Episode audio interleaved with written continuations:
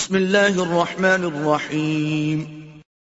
اللہ کے نام سے شروع جو نہایت مہربان ہمیشہ رحم فرمانے والا ہے۔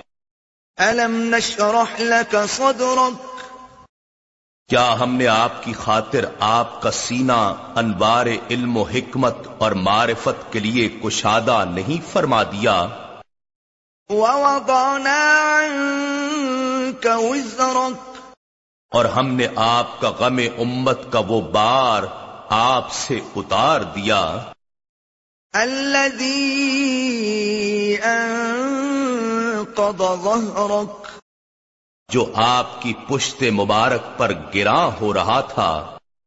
ورفعنا لك ذكرك۔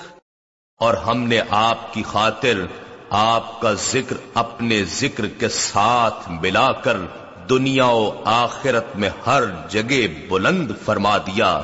فَإِنَّ مَعَ الْعُسْرِ يُسْرًا۔ سو بے شک ہر دشواری کے ساتھ آسانی آتی ہے۔ إِنَّ مَعَ الْعُسْرِ يُسْرًا۔ یقیناً اس دشواری کے ساتھ بھی آسانی ہے۔ فَإِذَا فَرَغْتَ فَانصَبْ۔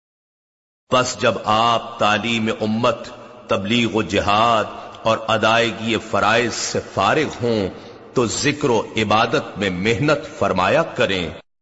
وَإِلَىٰ رَبِّكَ فَارْغَب۔ اور اپنے رب کی طرف راغب ہو جایا کریں۔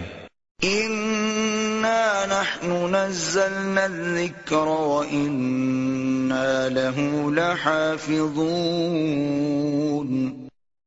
بے شک یہ ذکر عظیم قرآن ہم نے ہی اتارا ہے اور یقیناً ہم ہی اس کی حفاظت کریں گے۔